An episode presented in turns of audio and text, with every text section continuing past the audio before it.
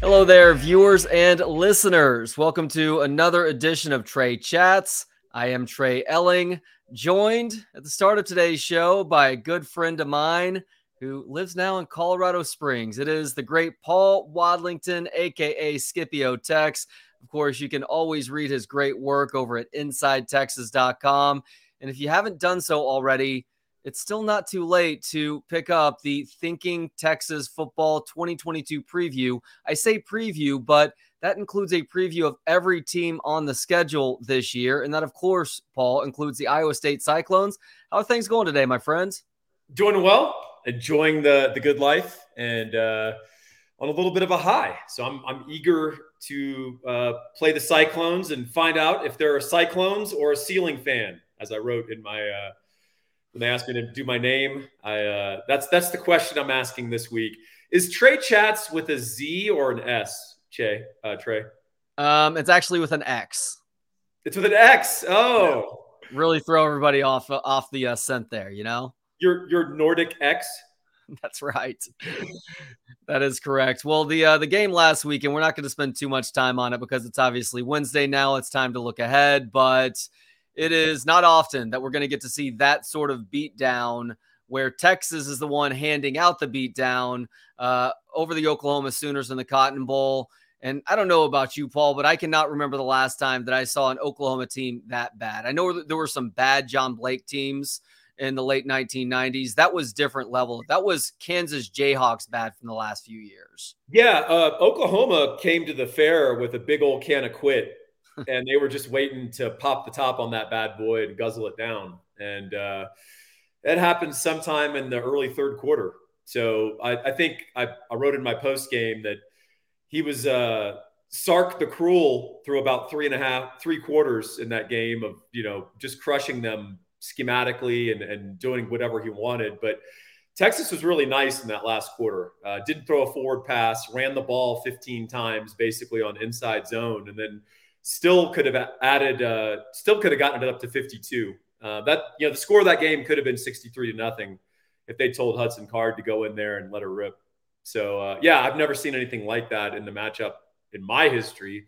Uh, the last real destruction of OU I remember is 2005, where yeah, the Texas defense just utterly dominated them. And then, of course, Vince did his thing. And then I think OU got some charity points at the end, so it looked a little closer. But this was an outright destruction. And uh, you know, it's it's funny. I we could we could talk about this or not, but a lot of Texas fans are like, "Oh, we don't want OU to completely self-destruct. We want them to win a few games this year because because they're going to make them change and they'll go get a good coach." And it's like, like let's not make this 3D chess. This is checkers. You want OU to be a smoking crater because in today's world of NIL, Trey, they're not going to get uh, Bob Stoops quietly inheriting a talented but dysfunctional roster that he fixes and turns into a good football team two years later, right? That's gone. If you create a big smoking hole crater in a program nowadays, everybody's gone. Everybody that's good is out, and you got to start over. And, and that's that's what we'd like to see. We want to see OU go two and seven in Big 12 play. That would be awesome. Let me help those people out here. We're not in the Big Ten right now. We're not rooting for everybody else when we're not playing that particular team. If OU goes 0 12 next year, I'm probably going to throw a small celebration for that at the end of the year. I, I will throw a large celebration and invite you, Trey. Well, I appreciate that. I also appreciated that the game was so out of hand midway through the third quarter, Paul, because we decided, and by we I mean me, decided to take the eight and six year old to their first Texas OU game. It just felt like a good year because neither team was ranked. Tickets weren't going to be crazy expensive. There wasn't nearly as much on the line. And let's be honest, we all felt pretty good about Texas' chances of winning the game. And sure enough, despite the fact that they proved the ability to make it through four quarters of a football game in the first game of the year this season, which was a blowout in and of itself, it was one of those games that was well in hand in the third quarter. They were ready to go midway through the second quarter. And needless to say, this will be the last time we experiment like that for another five years or so. Yeah, Trey, there's carnival rides right outside of the stadium. I'm not sure if you ever noted that about the state fair. There's also deep fried uh, delectables. Uh, yeah, as a child, six and eight, that's tough, man. That's tough. You want to get out of there and you want to go ride some rides and look at Big Tex and and have a good time. Well, we tried to satisfy that urge by actually going to the fair the day before, which I learned a hard lesson that I never want to be on another roller coaster ride again. I used to love roller coasters, even as as uh, soon as 10 years ago. But for whatever reason, at 44 now, uh, there's just something uh, very uneasy about riding a ride where it feels like you could plummet to your death in the span of about two seconds. But we took them on the rides the day before. We let them play their games. And unfortunately, it was just a disaster from the get go because as soon as we walked into the fairgrounds, I'm not even kidding you, in the first 30 minutes, we had to find two different bathrooms for bathroom breaks. And as you're probably aware from having attended that game before, there's no such thing as a nice bathroom at the state fair. No. It's all like the porta pots at ACL Fest on day three of the second weekend. Yeah, or, or you've got the trough. The trough is uh, an experience in and of itself. My son actually turned to me. He's like, "Where am I supposed to go to the bathroom?" I'm like, "Right there, son." And he's like, but there's a bunch of ice in here. I'm like, I know. It, there's a bunch of, that disturbed his his his mindset. His little six year old brain only knows that ice goes in drinks. He's never seen it going into a urinal before. But well, at, least uh, at least he didn't grab any to chew on, so that's good. Well, that's only because I stopped him. That's good. Yeah, but uh, overall, he, he is an Elling after all. that's right. Overall, it was a fun experience, though. But uh, we also have to think about these last couple of weeks for a couple of different reasons, Paul. One, it's nice to see Texas, and I know Steve Sarkisian talked about this on Monday, play complementary football to see all three facets of this team clicking at the same time. But you have to take it with a grain of salt. Yes, it was Oklahoma. Yes, it's a West Virginia team that has been competitive these last several years but these are arguably the two worst teams in the conference this year. So normally you want to have a short memory, but you especially want to have a short memory on a week where you're going to be playing a team that may be devoid of talent roster wise, but an Iowa State team that is going to be as physical as just about anybody in the conference this year. Yeah, I think the roller coaster metaphor is apt here because, you know, I do agree with what you said, but I think the conference teams are so tightly clustered in ability and it's really just a question of matchups from week to week and how well you play, right? Uh, there's no roller coaster that used to characterize Big 12 schedules of old, where you'd play a, a, really good team and then you'd go down to the bottom and play something with absolutely awful that's not even competitive. And those days are those days are gone. You know, Lance Leipold solved that problem. Uh, you know, Oklahoma obviously has descended, and you know, you just have to play well week to week. And each week we'll play a team that's going to present some unique challenge to Texas. Now, that all said, with Quinn Ewers, with the defense playing better, with Sark just crushing it as a play caller and play designer, with us adding the ability to play tempo now, which is now something other teams have to prepare for. Texas is the team that other teams are worried about, right? And, and it used to be like, yeah, well, man, I'm kind of worried about this matchup. I think the others the other teams' coaches are spending up more late nights than ours, uh, worrying about how they're going to deal with all these layers of, of of difficulty in our offense and how it's all structured. And then on defense, man, uh, you know, obviously the defensive line, the interior defensive line was dominant against OU. The safeties were fantastic. And I understand those two guys are not, you know, going to be high round NFL draft picks but as college safeties, in terms of bringing it and recognition and doing their job, you know, the truth is it's hard to, to light up a college defense where you've got a really tough interior D line and the both safeties aren't blowing coverages. They're not messing up. Uh, you could score, but you're just not going to put up a bunch of points and, and make it easy. So I'm excited about this. I, I think Iowa State is a potentially worthy opponent in the sense that on defense they're going to be more physical and more competent than any any team we've really played. Um, you know, maybe Alabama accepted. You know, obviously Alabama's edge players are special, but uh, you know Iowa State's going to bring it. The problem is they've got some major deficiencies on offense that I think are going to continue to plague them throughout the year.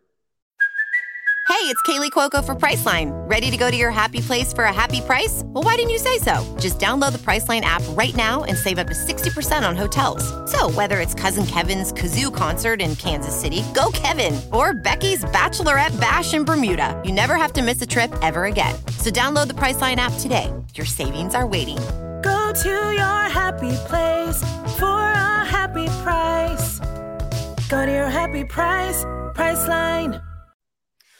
So we will get to that Iowa State defense here in just a sec. You know, it's interesting you bring up the two Texas safeties because they've done a nice job this year, especially Anthony Cook. I do wonder if he hasn't made himself some money based on how he has played through the first half of 2022 because he is a completely different player from the guy that we saw playing cornerback or nickel these last few years. Yeah, you know, it's tough because he's not going to necessarily test super well. And I think he's a guy that, you know, look, he's going to be a, a, coveted guy in the UDFA market because he's going to be a guy that NFL teams want to see and get in camp and evaluate. And he strikes me as a guy who could go and make a roster. But I don't think he's going to, I don't see him getting drafted. And if he does, I think he's going to eke in into the late rounds. Uh, I don't think he's got the, the physical. This isn't DeShon Elliott, right? So I, I think we'll, we'll see. Bottom line is he's a he's playing damn good football at the college level, and that's all I care about right now. Okay, so as far as Iowa State is concerned, perhaps Cyclones on defense, ceiling fans on offense. Let's start on the defensive side of the ball because obviously you can't talk about this team, haven't been able to talk about them during the Matt Campbell era without talking about that 3 3 stack on defense. So, what is so special about one what Jon Heacock does on that side of the ball? Because we saw it last weekend with Oklahoma playing a similar version of that defense, and other teams in this conference try to replicate it. But why does Iowa State continue to remain so good with that defense year in and year out? So the the so-called flyover defense is great in concept. A lot of people try to copy it. In fact, it's what OU tried to run last week, uh, which was great. I mean, that's a it's it's almost like playing a scout team. Uh, the problem is Iowa State executes it much much better. The players have been in the system for years. They understand it. Heacock understands it because he effectively innovated it.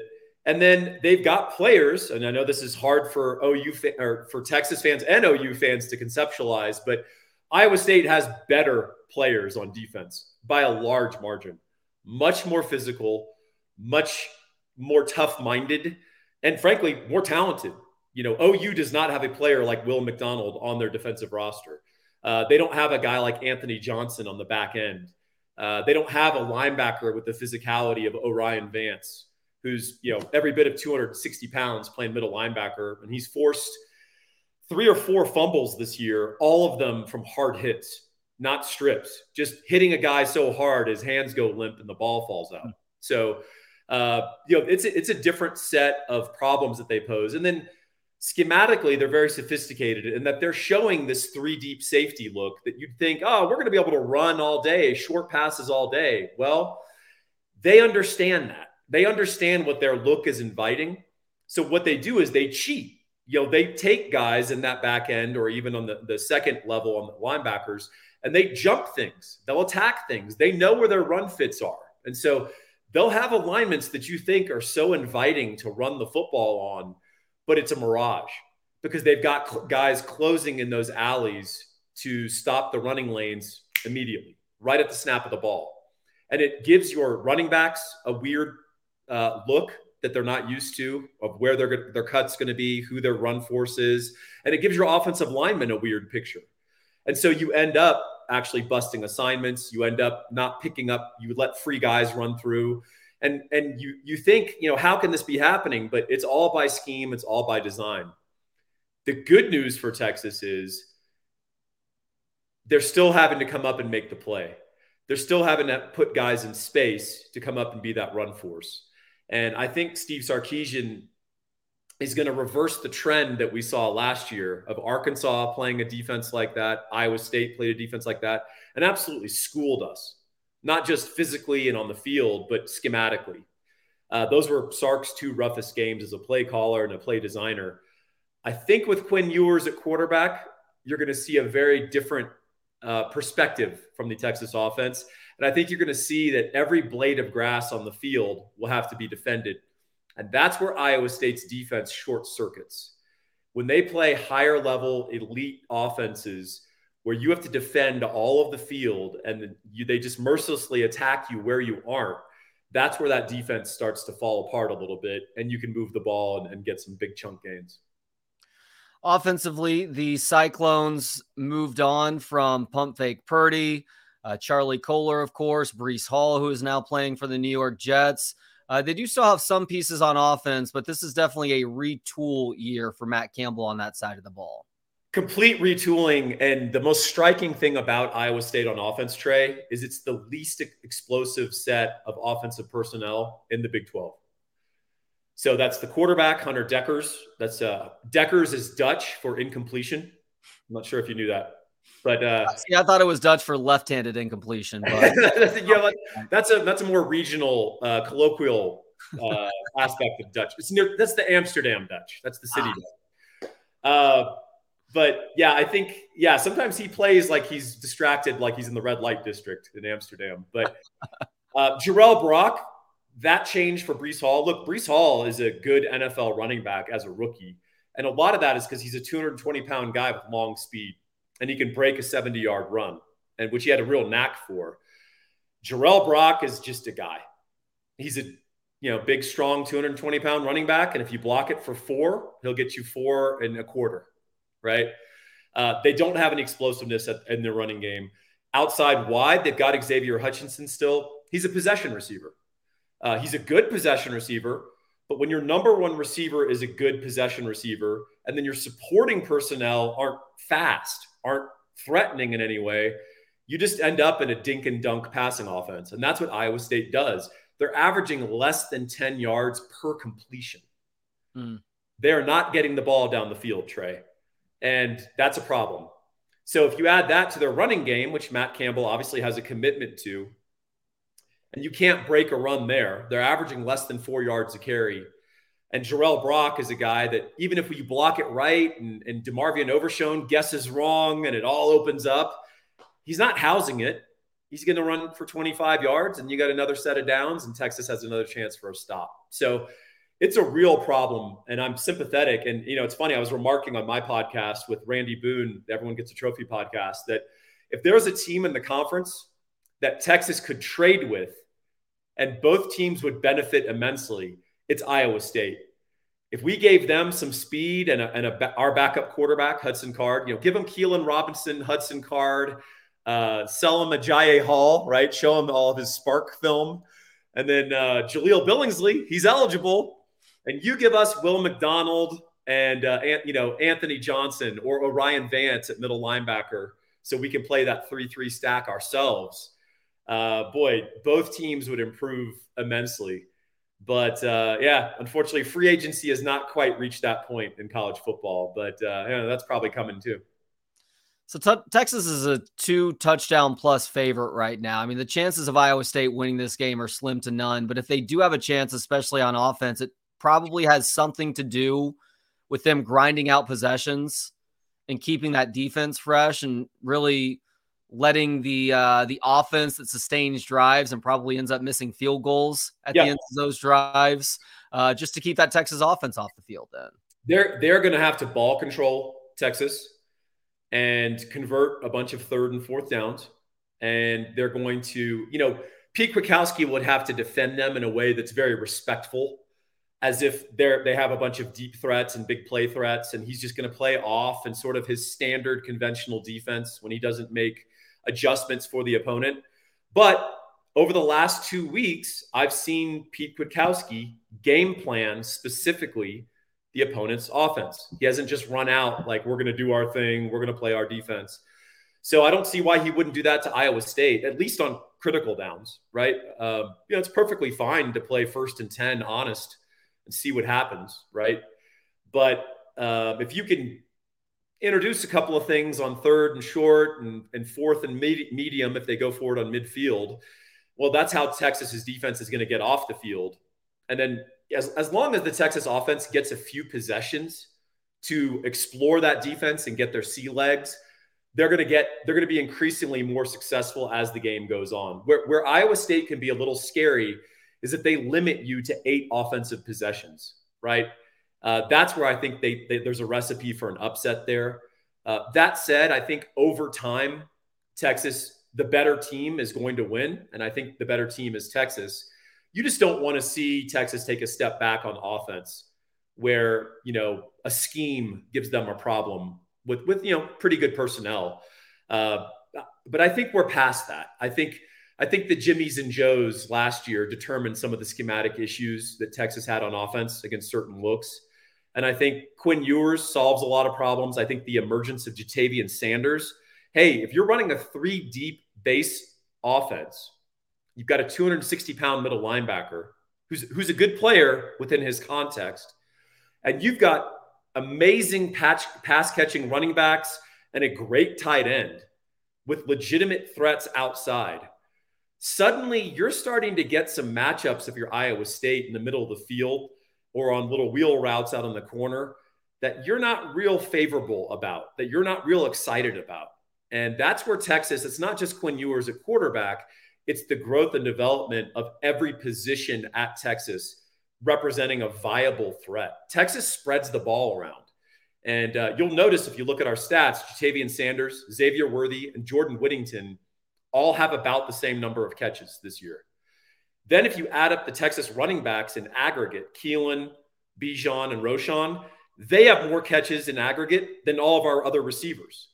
Hmm. So Texas has a very balanced attack, and it's not the stupid kind of balance that people think balanced means throw it once, run it once. That's balanced.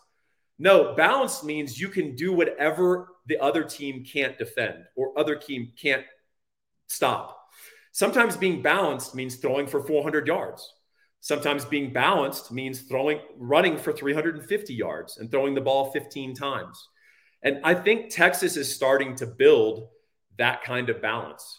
Obviously, the offensive line needs to hold up and play at a certain level for that to happen. But uh, I think, man, they, they're showing progress.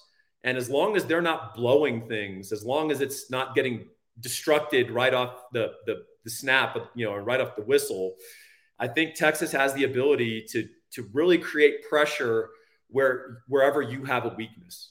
And uh, that's the concern, I think, for Heacock coming into this game against this Texas offense. They have not seen an offense like Texas, I can assure you. Yeah, I don't think there is an offense that exists in this conference right now that's anywhere close to what Texas is capable of. All right, last question, Paul. We're officially halfway through the 2022 season now with Texas six games in. They are uh, obviously sitting at four and two right now. Is this team about where you expected them to be? Are they a little bit ahead of schedule? What is your prognosis halfway through this year? This team is where I expected us to be. Exactly. I mean, I, I thought we'd be eight and four, nine and three. And um, I said multiple times, I wrote in my preview, I think this team can play for the Big 12 title. It's not happy talk or optimism. It's just looking at the, the cards Texas is being dealt and assuming some development.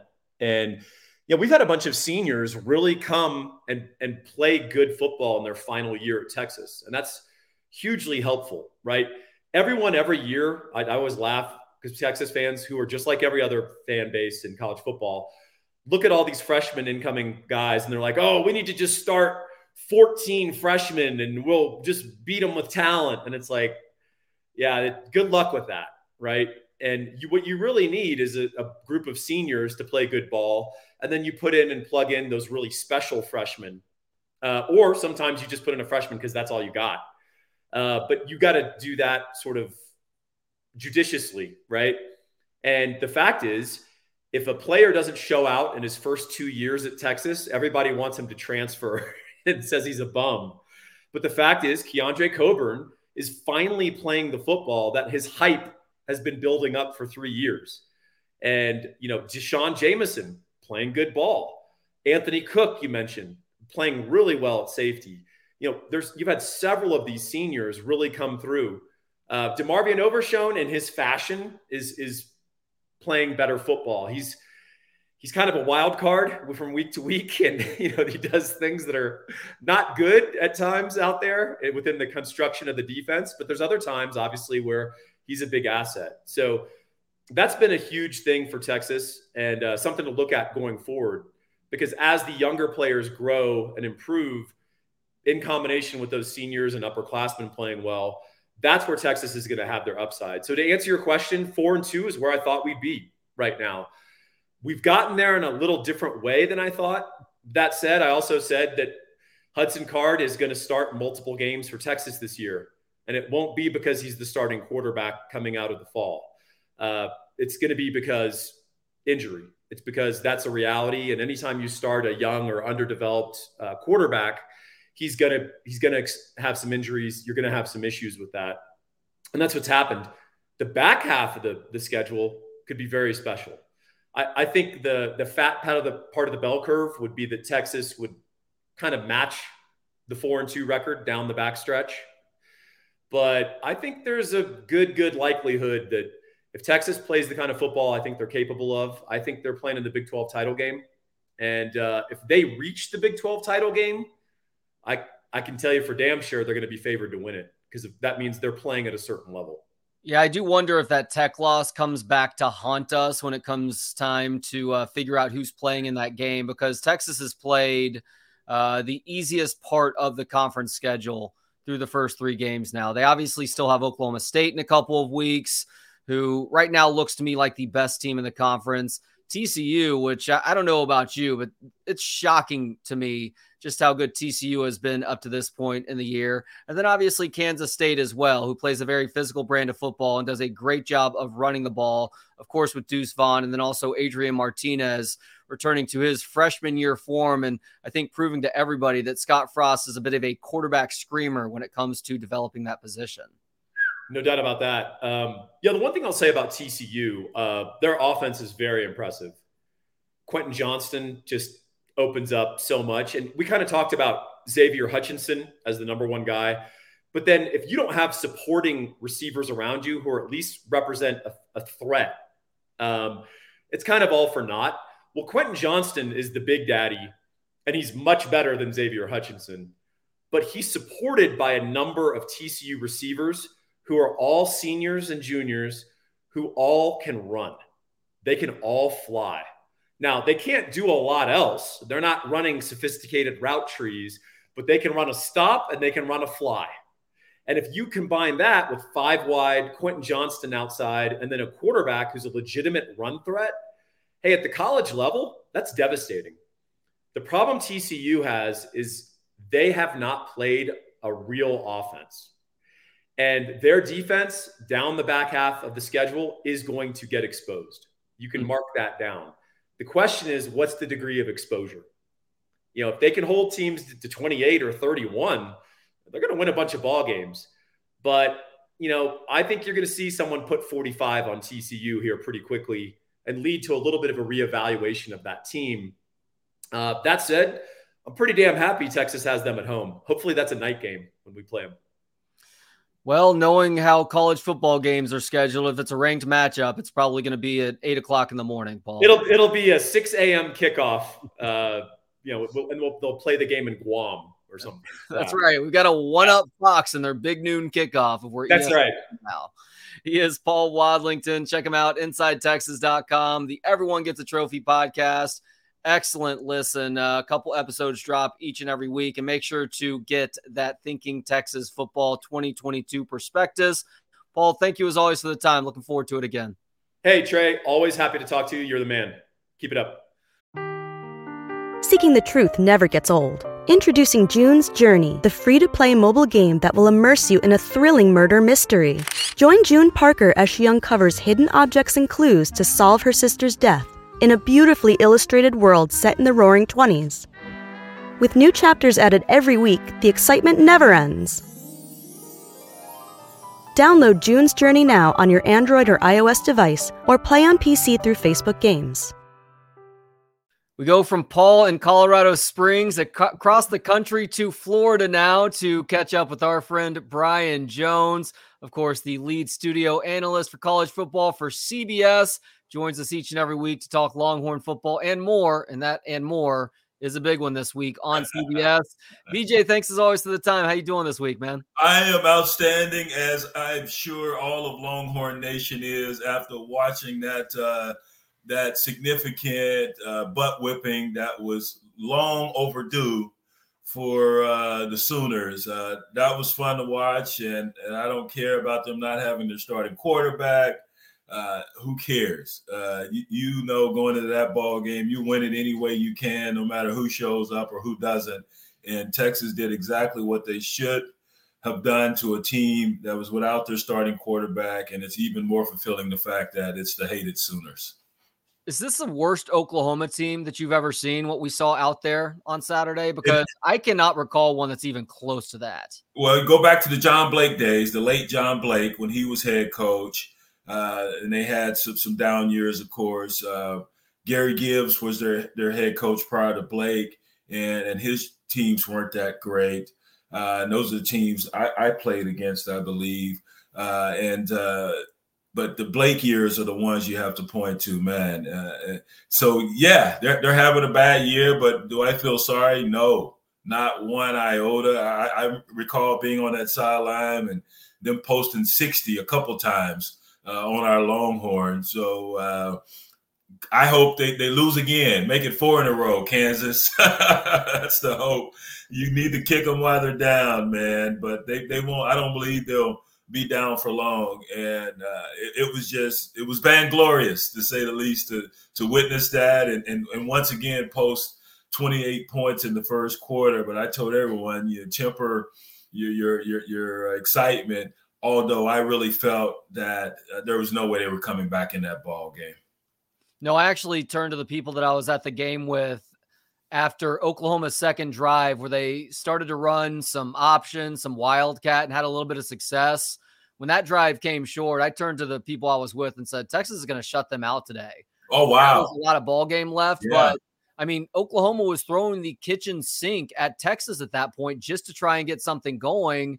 And unfortunately for them, they probably should have kicked the field goal there. But for, unfortunately for them, they came up short there, and you just knew it was going to be a long afternoon for the other side of the stadium. And like you, I'm completely okay with that. You're going to get a kick out of this, though, BJ. Apparently, there is a faction of Texas fans who doesn't think it's good when Oklahoma is down. Like, we need Oklahoma to be okay so the win looks a little bit better. I'm like, hell no. If Oklahoma goes 0 and 12 every year, I'm going to be completely fine with that. I assume you're in that category as well. Uh, thank you. Put me in that number with you, man. Uh, I, I don't want to win a damn ball game. Uh, forget that. They weren't feeling sorry for Texas when they were posting 60 on them, as I mentioned, and, and, and when their Texas was going five and seven a year ago, and all these down years they've experienced over the last decade. So, no, I have no feelings, no compassion whatsoever for the Oklahoma Sooners, and they feel exactly as you and I do towards our Longhorns. So uh, that's the the reason why this rivalry is is so heated and there's so much hate associated with the rivalry because we don't care about them, they don't care about us, and I wouldn't have it any other way. Kick them while they're down. Uh, once again, I hope Kansas beats them this weekend. Whoever they play after that, I hope they destroy them as well. Yeah, rooting for your rival when you're not playing them, that's Big Ten football. Thank you. Well, I never understood that. No, it's going to make the conference. I don't give a damn about the conference. No. I, I want them to lose every other weekend. It has nothing to do with the conference. It has to do with my allegiance to the University of Texas. That's all that matters. So, BJ, what impressed you most about the Longhorns' performance in Dallas on Saturday? Well, one, uh, Quinn Ewers is a huge difference. There's a reason he won the, the job, and that dude is special. Uh, he, just a flick of the wrist, and he gets the ball where it needs to be. There were a couple plays in that second quarter. The one uh, throw to Bijan Robinson near the sideline. He had underneath coverage, and somehow he got that ball just over the outstretched hand of the underneath coverage. And right there to Bijan, who had to contort his body to make a hell of a catch. Uh, but yet you have the, the defender behind Bijan. You had another defender closing in from the field. Uh, so there are three Sooners there, and somehow he, he's made, able to make that completion. The other throw that really stood out was the first touchdown to Sanders. Uh, Sanders little go route there, and before Sanders clears that backer who had him in coverage, I think I believe it was a backer, and the ball was already out of Ewers' hands. So he knew who he was going to, and he knew to get the ball there early. And Sanders took a, a, a nice shot in in the ribs when he made that catch, and yet held on to the rock and of course scored. So Ewers is special. Uh, you, you look at the, O line still too leaky for for my uh, for me. Uh, they got to shore that up, but I know it's going to be a work in progress, and we'll continue to say that all season long. Uh, defensively, pitching a shutout, that's impressive. Uh, now, I will say this I'm nitpicky. Uh, this team is going to be exploited if they can't eventually, on a consistent basis, set the edge. Teams are still getting outside on them. I'm still seeing bad fits, bad gap fits on the edge. You can't do that.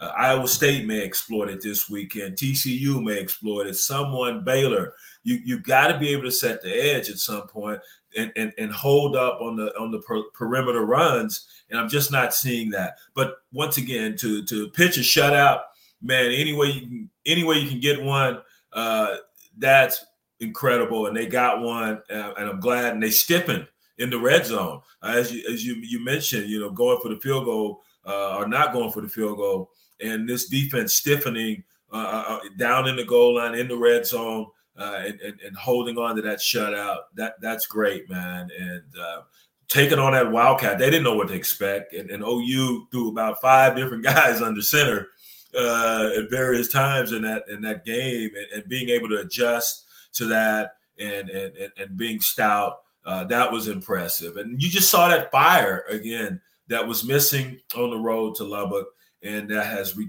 returned these last couple weeks. They need to hold on to that. And I tell you who else was impressive was Jordan Whittington. Uh, and and Ewers, you know, other than the interception, his other misfire was to Whittington because he would have had a touchdown. He overthrew him, but that dude uh, is, is just been and he's been lights out thus far this season. Uh, they get the ball to him in myriad ways. His right, his route running has been precise, and his blocking his blocking has been in- incredible. I think it was the Keilan Robinson uh, touchdown. His blocking downfield, he just flattened uh, an OU defender. So that right there, I, I took notice of, and, and, and, love to see more of that. And, and the fact, and, and, Jordan told me, he said, I take pride in blocking, and, it shows. Uh, so those are the things that, that really stood out. It was a thorough uh, butt whipping, uh, and they never let down. But still, uh, there, there are areas where they can improve. Yeah, on that Keilan Robinson touchdown, it's a great point. The the block that Jordan Whittington had, even Xavier Worthy was blocking really well on that play too, and that's great to see because when your star receivers are doing the little things that are necessary for your football team to succeed that don't necessarily show up in the box score, that's going to carry over to everybody else. Yeah, they're selfless, and you have to be. You, you, you have to take pride in every facet of the game. On the defensive side of the ball, we always say you take care of your responsibility, then you become a football player. It's not enough to say, "Well, I had my gap, so what? The ball didn't go in that gap. Go find it." Uh, and the same on the offensive side of the ball, especially with those receivers. You know, if you you want to look around, go buy a ticket, and you see that often. Uh, I, am yelling at the screen all the time. You, you've seen guys get in the way of their ball carriers and end up tackling them in some instances. So the, the key is to be a well-rounded football player. Uh, if it's a running play, make sure you're blocking. Even if it's a passing play and the ball didn't come to you, make sure you're, you're looking for someone in a different color uniform uh, to latch on to and help out your teammate. Longhorns need a short memory. Uh, it is uh, another game this Saturday at home, 11 a.m. kickoff against an Iowa State team that is a little bit down this year. They are one of a handful of teams that are still winless in the conference, but they've played three pretty close games, a couple of which were against good competition as well. BJ, are you worried at all about a letdown for the Longhorns, considering the emotional high that they were on heading out of Dallas last weekend? I, I would be lying if I said I wasn't, but I am, and I'm hoping I don't experience a letdown. Uh, you're you're not there. You haven't arrived, and you're still a long way from arriving. And I hope they understand that. And all they have to do is go back to the the, the, the game in Lubbock. Go back, turn on that film, look at that that performance. And if you think you now big man on campus and and and you you know hotty toddy or whatever, no, you're not. You beat a, a weak team, but we don't care about them being weak. They're still an arch rival and and, and, and you, you won the ball game, but now you move on from that. You celebrate your 24 hours and you move on to Iowa State. Now, Iowa State's going to come in and want to punch you in the mouth. And that's how they played against uh, Kansas, uh, the game they lost. The field goal kicker, Jace Gilbert, uh, one for four, kicking uh, the ball. And then last week, another tough ball game and a tough loss versus K State. Held K State what nine points? I believe that was the final score, nine to seven or something. Ten to so nine, yeah. 10 was it 10-9? Yeah. And, and and they don't quit. All you have to do is watch the kid Knowles, the wide receiver for K State, thinks he has a touchdown, and he's just you know, taking a leisurely jog to the end zone, and the defender for Iowa State punches the ball out, and it's going the other way. So uh, those guys that have been in that locker room from a long, long for a long, long time, three to four years, they know what Iowa State's going to bring to this party, and it's, I think Iowa State's won the last two. Am I correct? Yeah, that does sound right because I think yeah. they did win that game in Austin a couple of years ago. They definitely won last year, and it sadly it wasn't even close. Right. Yeah. So it's it, they're going to be tough, and and if you're sitting there still riding high, thinking about last week in Dallas, you're going to be in for a rude awakening.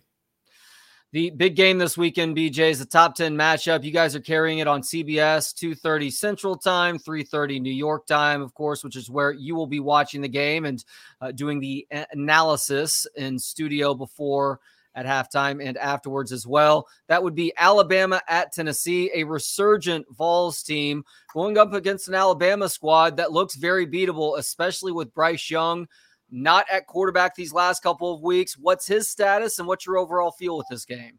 His status is still up in the air. Not sure. Of course, they're playing that close to the vest. Uh, chance he may play this week. We'll have to just wait and see. Uh, Bama had the turnovers, but I give the Aggies defense a lot of credit, and I knew that they wouldn't play as poorly as they did the week prior at Mississippi State, and that, that showed in this game. They've got a, a pretty uh, active front. Their backers can run and that secondary can can can cover you up. Uh, that being said, with Milroe in there, not as efficient a passer, of course, as the Heisman, the reigning Heisman Trophy winner. So you expect a little drop off there, but he used his wheels uh, a lot in that ball game. Uh, when I look at Tennessee, love their offense. I believe they have the offense to hang with Bama. Last year, they went into the fourth quarter only about a touchdown, uh, a touchdown deficit in that fourth quarter at Tuscaloosa. Uh, Hendon Hooker still hasn't thrown a pick uh, this season, uh, and, and, and they have a, a tough minded running game. But defensively, that's where they're going to have some issues because they're not as good as Texas A&M on the defensive side of the ball. I like this 24, uh, the Beasley kid at linebacker, uh, Aaron Beasley. Trevon Flowers uh, in that secondary is pretty good. He had a, a pick last week versus LSU. They may be without one of their starting safeties, this Jaylen McCollough. He had some uh, law enforcement issues this past weekend uh, there in, in, Knoxville. There's no word on, on his availability yet, but uh, they're going to have to outscore Bama. They're going to have to score. They're, they're one of three teams that scored at least 34 points thus far this season. TCU and Oklahoma State being the other two. They're going to have to score at least 40, I believe, to win this ball game. Offensively, I think they can get there. Uh, defensively, it's going to be a challenge stopping Bama uh, series, you know, each and every series. Speaking of Oklahoma State and TCU, that game is happening in Fort Worth this weekend. It kicks off at the same time as Alabama, Tennessee.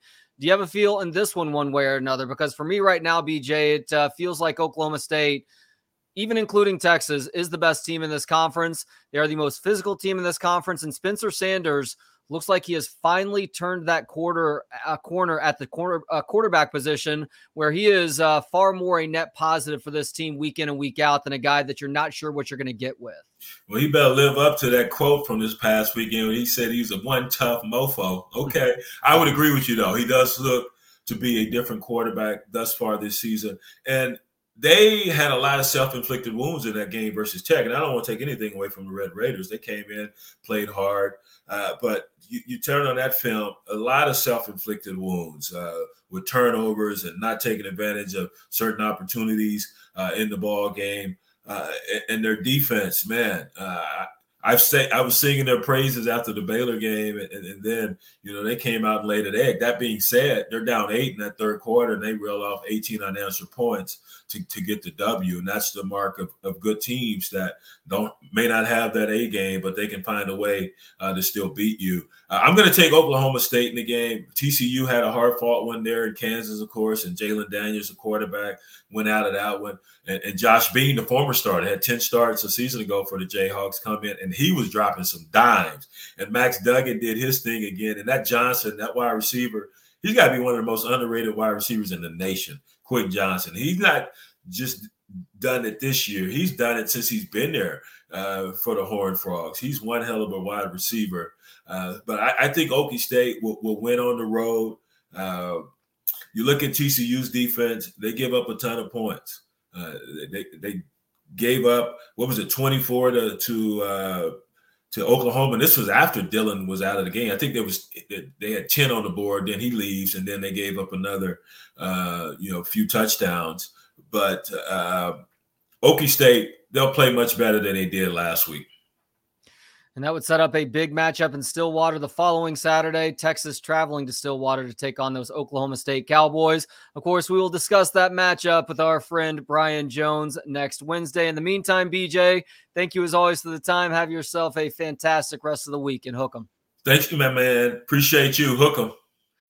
When you need mealtime inspiration, it's worth shopping Kroger, where you'll find over 30,000 mouthwatering choices that excite your inner foodie. And no matter what tasty choice you make, you'll enjoy our everyday low prices, plus extra ways to save, like digital coupons worth over $600 each week. You can also save up to $1 off per gallon at the pump with fuel points. More savings and more inspiring flavors make shopping Kroger worth it every time. Kroger, fresh for everyone. Fuel restrictions apply.